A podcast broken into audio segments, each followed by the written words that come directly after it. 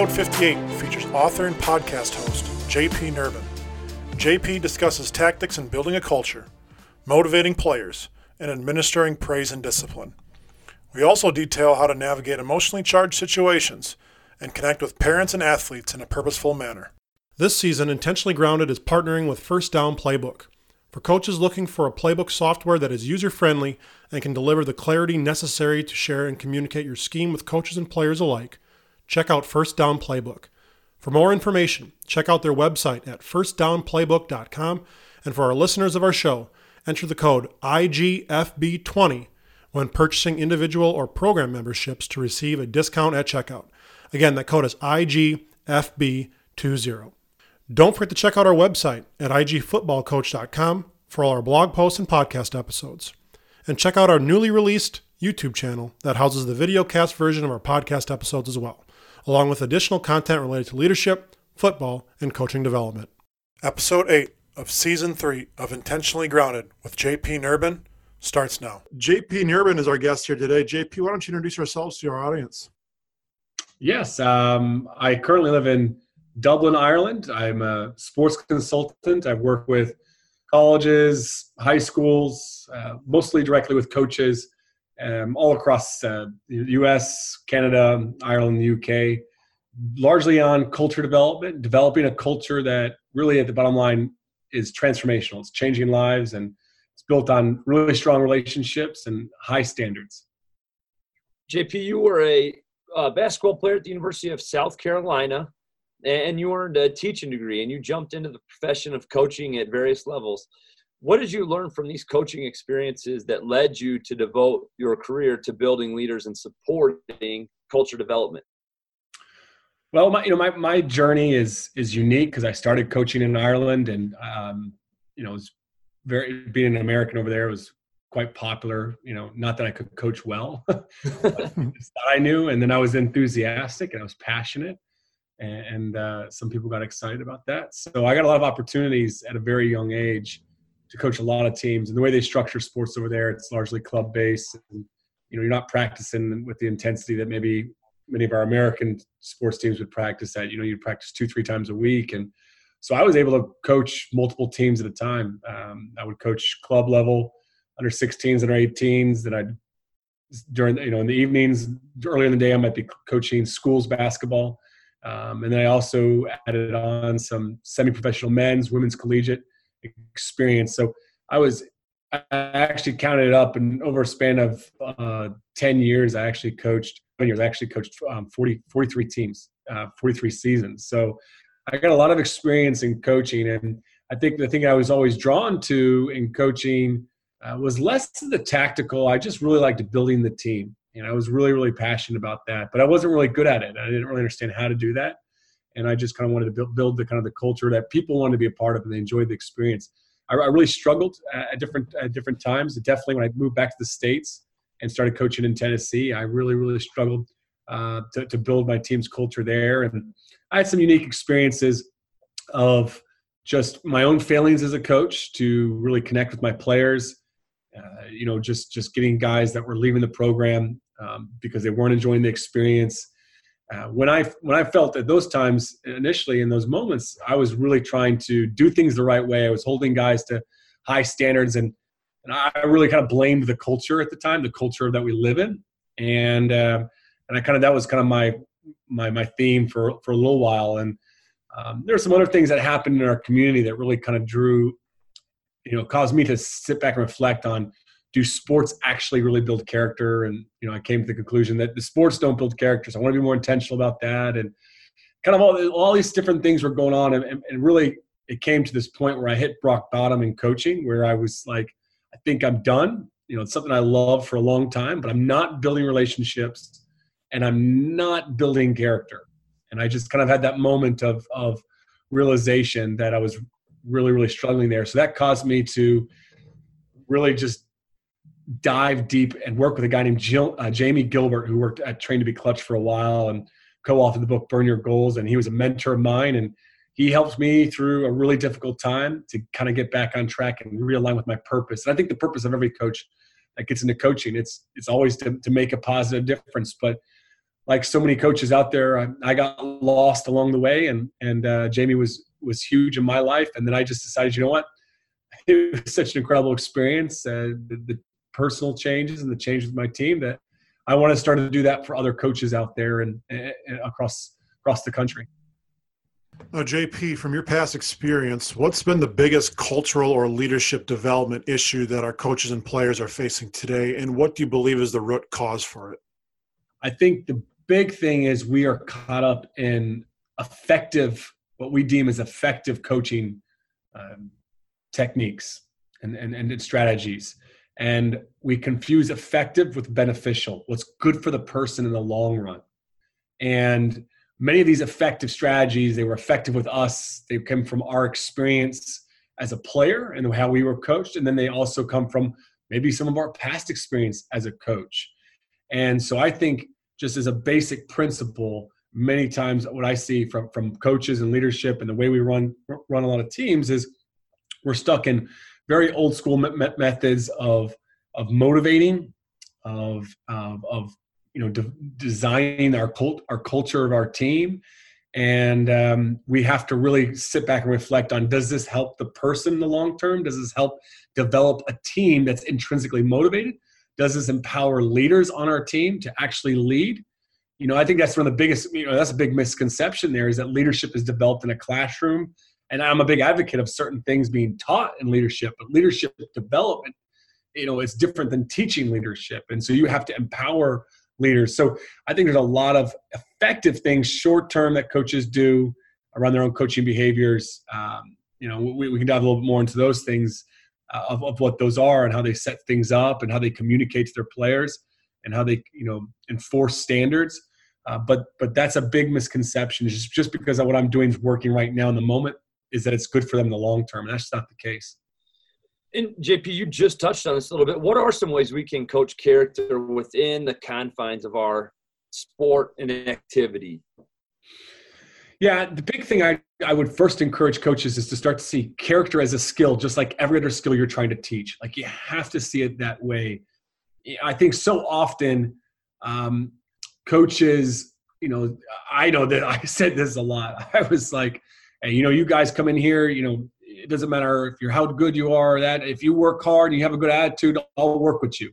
Well that, that was kind of my, my, my mantra. I know it's a lot of other coaches like hey i'll work with the guys that want that have the, the work ethic and and have the positive attitude. Well positive attitude and work ethic those are skills just like in basketball developing a left hand. You know kid comes to me doesn't can't finish the left hand layup or kid on the football field doesn't know how to run a route. Like it, there's certain things that have to be developed, and then some players they're underdeveloped um, significantly more than others, and so we have to really first off see those what often I think is obstacles like the attitude and effort and uh, you know those those type of character traits in our athletes not as obstacles but just opportunities. They're opportunities to, to help kids where they're at.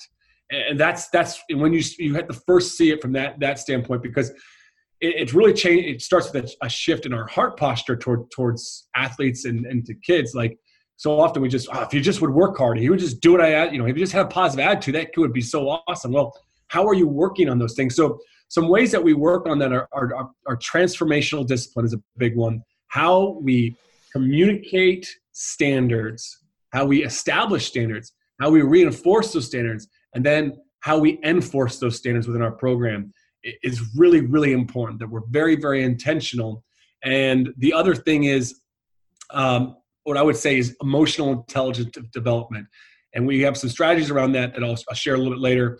I know you want to get to that which you know around tactical empathy connecting with our kids before we can actually correct them. You know so i think so often we try to discipline we try to fix kids before we've actually um, gotten in there and actually connected with them. So those are some really important principles I would say on when it comes to characters because you know when we talk about emotional intelligence a lot, that is you know the, the, the, brain you know it's it's it's almost just like a muscle in the ways that it's developed you know. So if kid if we have a kid that's self really selfish i mean this is fascinating stuff. If it, there's a part in the brain called the temporoparietal junction. And this is often what, what scientists would call the, the empathy center. Our ability to empathize with other people is determined upon the, the temporal junction, the TPJ. If it's not active, it's not being repeated in use throughout life, it's not going to be developed. And so by working with players, let's, let's just say from a character, if we want to get guys that be more selfless, we have to use questioning. And that's why kind of my first kind of strategy I'd share with you with, with, with the listeners is you use questioning to get kids to think about how the other people might feel in that situation. We don't tell them, you know, hey, you're being selfish. We don't tell them like that was, you know, mean or whatever, but we're really stepping in there and going, how might they feel? So we use questions to get them to step back and to self-reflect. So uh, use, the use of questions really to, to have people become self-aware of their behaviors and not just even whether they're being selfish or not, but other things as well. Using questions to get them to self-reflect helps them to acknowledge where they're weak at and then be able to start to self-correct moving forward. Now, JP, you know, oftentimes coaches may feel like you know they're struggling to constantly motivate their players and get them to the desired level of attention and commitment that is needed to reach their goals. So, what are some of the common mistakes we are making as coaches when attempting to motivate our players? Well, this kind of comes back to the you know your your character thing, and in some ways because, and also what I was saying earlier around effective versus beneficial we use effective ways to motivate extrinsic motivators punishment rewards carrots sticks on to to motivate our individuals instead of actually focusing on the environment and the culture. And that's really really uh, um, important that we actually just focus on are we developing an environment that supports and nurtures intrinsic motivation where they're motivated from within i think often if we just stay out of the way, I think so often we insert ourselves into co- uh, into coaching, and we we're actually blocking, we're actually hindering their abilities uh, to to motivate themselves. But one of the big things that we work with in programs at the within basketball and and soccer and hockey and you know, Pete Carroll uses it in football. We use the competitive cauldron, and uh, we've we've developed that system extensively, and it, it looks a lot different in different teams. But essentially, uh, we really believe in just you know charting wins and losses within the practice session, you know, and leaving that as um, it's just, just it's not something that's brought a lot of attention to. It's just the rankings are posted um, on where people stand, and uh, that's just right there. Guys want to or girls want to be at the top of that. They want to win. They want to be up there, and just posting that just is a simple way of creating that that intrinsically motivated environment. The other thing is, you know, we'll talk about some of this a little later too, is but it's getting players to set the standards based around the outcomes they want, the experience they want to create for each other and themselves, and who they want to become as a team. And by using the identity of, of who they want to be as a team, getting them to set that out and, and map that out, and then through uh, take them through a process of determining the behaviors that match up with that. So here they've set their their vision of who they want to be. They've identified the process that is going to get them there. And then you talk about a, really a support and accountability system where you know how they're going to actually support each other, how they are going to take personal responsibility themselves, and also how they want the coaches to hold them accountable to those things as the last line of defense. But you have the conversation that hey, it's first yourself, then it's your teammates, when accountable. And when those things don't happen, then we have to step in. And, and but you, that process there, there itself is very intrinsically motivating because kids, the athletes, see the vision where they want to go. They're very articulate and they see the process behind that. And you can just come back to, hey, who do you want to be? Who do, what type of experience do we want to have? And you just keep coming back to the process. So it's very little extrinsic type stuff. We're just more guiding them along the journey as they're moving um, moving throughout the season. To kind of touch on a little bit, you talked about the individual accountability and how that can be intrinsic. What if it doesn't ever get there? You know, what if we get to the last line and and there has to be a discipline? Uh, and and di- discipline looks different for everybody, and it can be difficult, um, especially for coaches. Uh, what advice would you give coaches when it comes to developing and administering discipline? You know, why still, I would say, you know, providing that environment where it is intrinsic and player led and team led. uh, and the culture is still intact?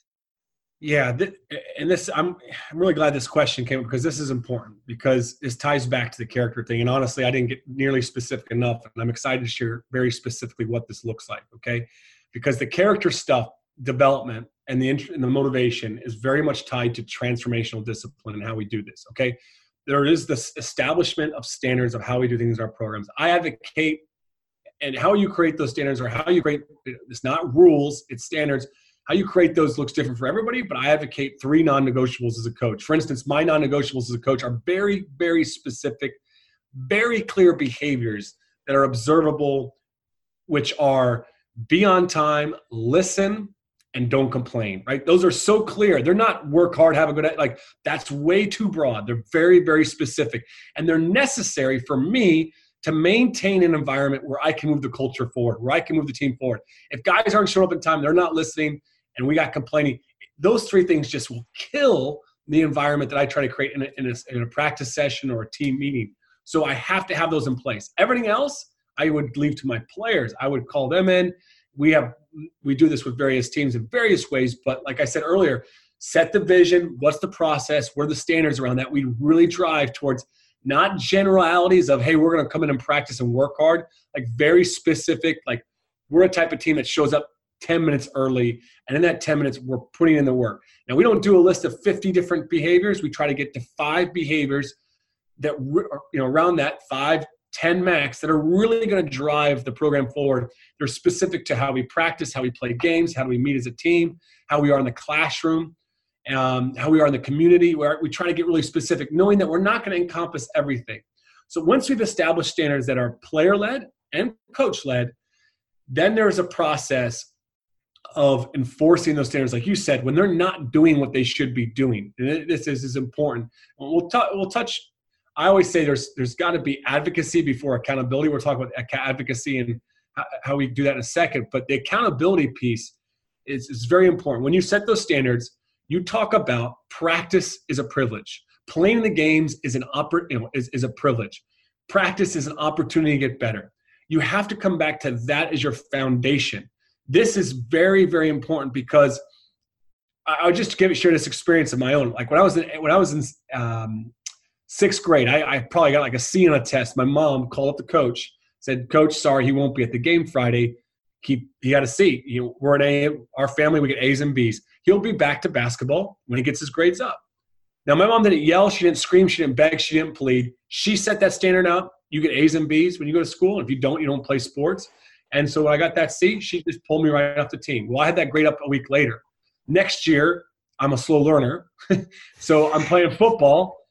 First game of the year, I'm awesome. You know, I have four touchdowns. Anyways, bad news comes F in Latin, right? Next week, she calls up the coach. Coach, sorry, he's not going to be your quarterback for some time. And she didn't yell, she didn't beg, she didn't plead with me. She just enforced the standard. And then she actually sat with me every night for like two weeks helping me get those grades back up. So it wasn't just, you know, and it, the accountability without the support. There's the support there. I, I tell that story because it's really, really important. Because what I learned in that moment was not only that my mom meant business, not only was that that standard was going to be enforced, but I learned that basketball and sports were a privilege. I wasn't entitled to them. And the way we discipline can reinforce that. Like we talk about entitlement with athletes constantly. It's just a, that's that's you know, if you ask most coaches what's the problem with, with athletes say they're going to say entitlement. Well, we've made them entitled because we don't ever enforce consequences.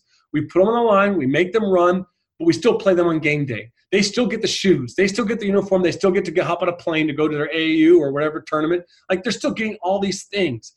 Parents are afraid to enforce these standards within their own home. You know, it's just because they need they need that sport because it's one of the opportunities that it's providing for them. You know, and there's just such a misaligned value. So the big thing is establishing guys. If you don't work hard, if you don't do these things, you're going to lose that privilege. So in a practice, if a guy's not working hard, we don't yell, we don't scream, we don't beg, we don't ask. We just remind them, hey man, where's your effort at right now? And most time kids will be honest. They'll be like, eh, not too good. All right, well, that's not where that's not who we're about. That's not what we're about here. So you have to, you're gonna have to pick it up. If you don't, you're gonna sit out. You know, you, you help them to self-correct, but they don't correct. you just say, man, we'll see you in the next drill. We'll see you in the next drill.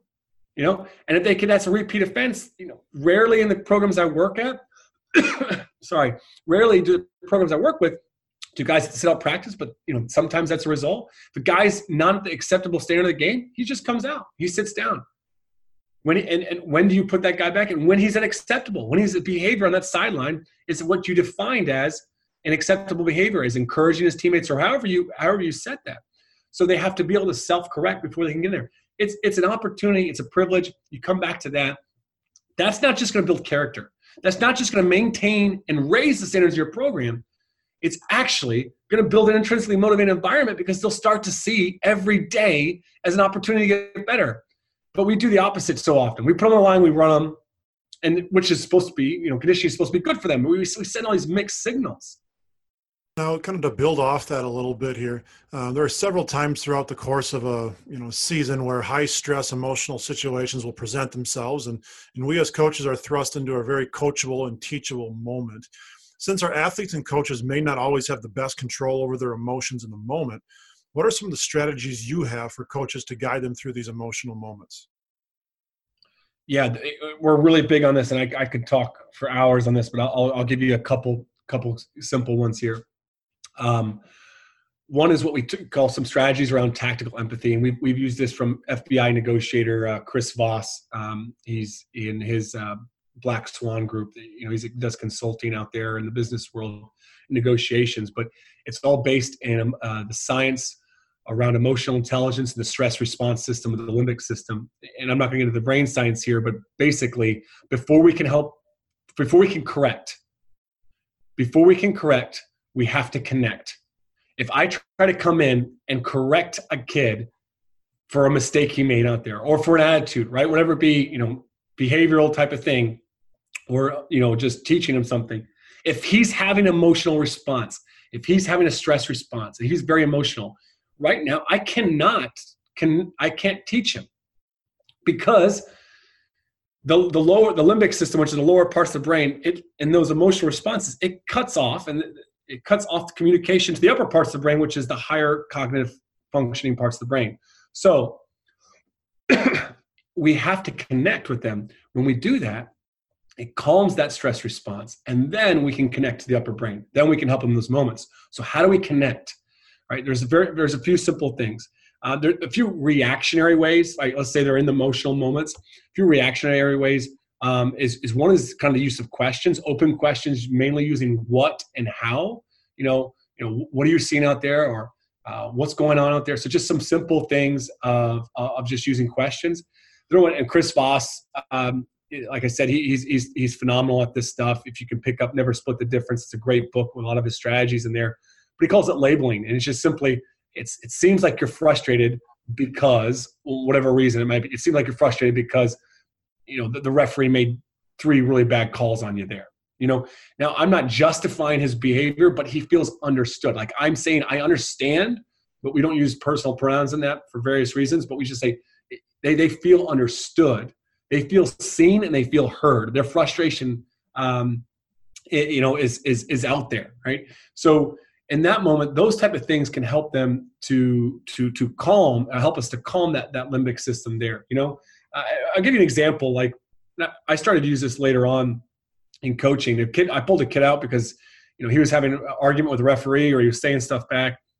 The first thing I would do is I just say, "Yeah, it's it's really tough. I mean, that, those are some really questionable calls, aren't they? You know, I'm not starting with like you got to cut that. You know, you got to stop talking back to the referees. I'm just saying, like, I understand. I see you. I see that you're frustrated and, and, that's that's so often what the kids just need. Now, sometimes we got to add a little bit of time. They may need to sit on the edge of the bench, and then they're gonna come talk to us and stuff. But you know, just trying to connect with them in those moments is huge, and then we can help them to correct. The other thing I would say is before is more proactive strategies, and when we do this with teams. It is trying to anticipate the conflict, the obstacles. This is so, so, so stinking important.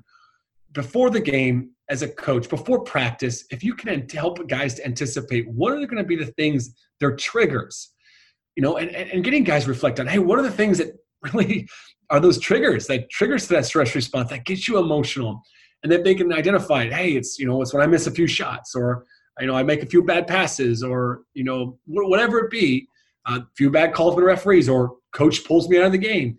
Okay, these are your triggers. Now, what is the best way you want to respond in those? So, because those things are going to happen, you're not going to play perfectly. So, we ground their expectations. And this, this is important from the emotional intelligence point. We're grounding the expectations, but then we're also helping them to see opportunities in that moment. Hey, you have a few, you know, you got pulled out of the game. How is that an opportunity for you to be a good teammate? So ground expectations, help them to uh, change the way they view some of these failures, some of these obstacles, some of these triggers, not as problems but as opportunities. And, and lastly, I would say this is this is probably one of the most important things. And before you can do all this discipline stuff, you have to have a relationship, and a relationship that's founded not in their performance, not with the player, but with the person. Because if they always feel like they have to perform to be worthy of respect or love or care, then they're going to always feel a certain amount of pressure. And if we, but we've built a relationship where you connect with the person, then you all they will all the studies show if there's relationship they will they are much more likely to retake your feedback they're much more likely to listen you know that that's on that's the number one condition for feedback to be effective is there's a relationship. If there's no relationship, they, people rarely take any feedback. So those are just some strategies: labeling, use of questions, uh, be proactive, and just kind of setting the expectations and and helping them to to see those problems or those challenges that come up as opportunities. We've spent a lot of time talking about uh, the your team and players and and coaches and everything within your program, and and one part of every team that coaches probably don't necessarily enjoy as much as, as they should or could are uh, dealing with parents today. Oftentimes, it gets painted in a negative light, whether it be on social media, you know, in a community, within a school. What advice or strategies would you share with coaches for navigating the issue of dealing with parents? Before you, before I give you any strategies, John, number one, we have to change the way we view the parent and we have to ch- change the way that we view our role. I really believe the transformational power of coaches. I really do believe in it. But if we all look at the number one influences in our lives, we'll always say our parents. Mm-hmm. Bottom line, we have to be able to connect. And there's parents that are nuts out there. There's parents that are absolutely crazy.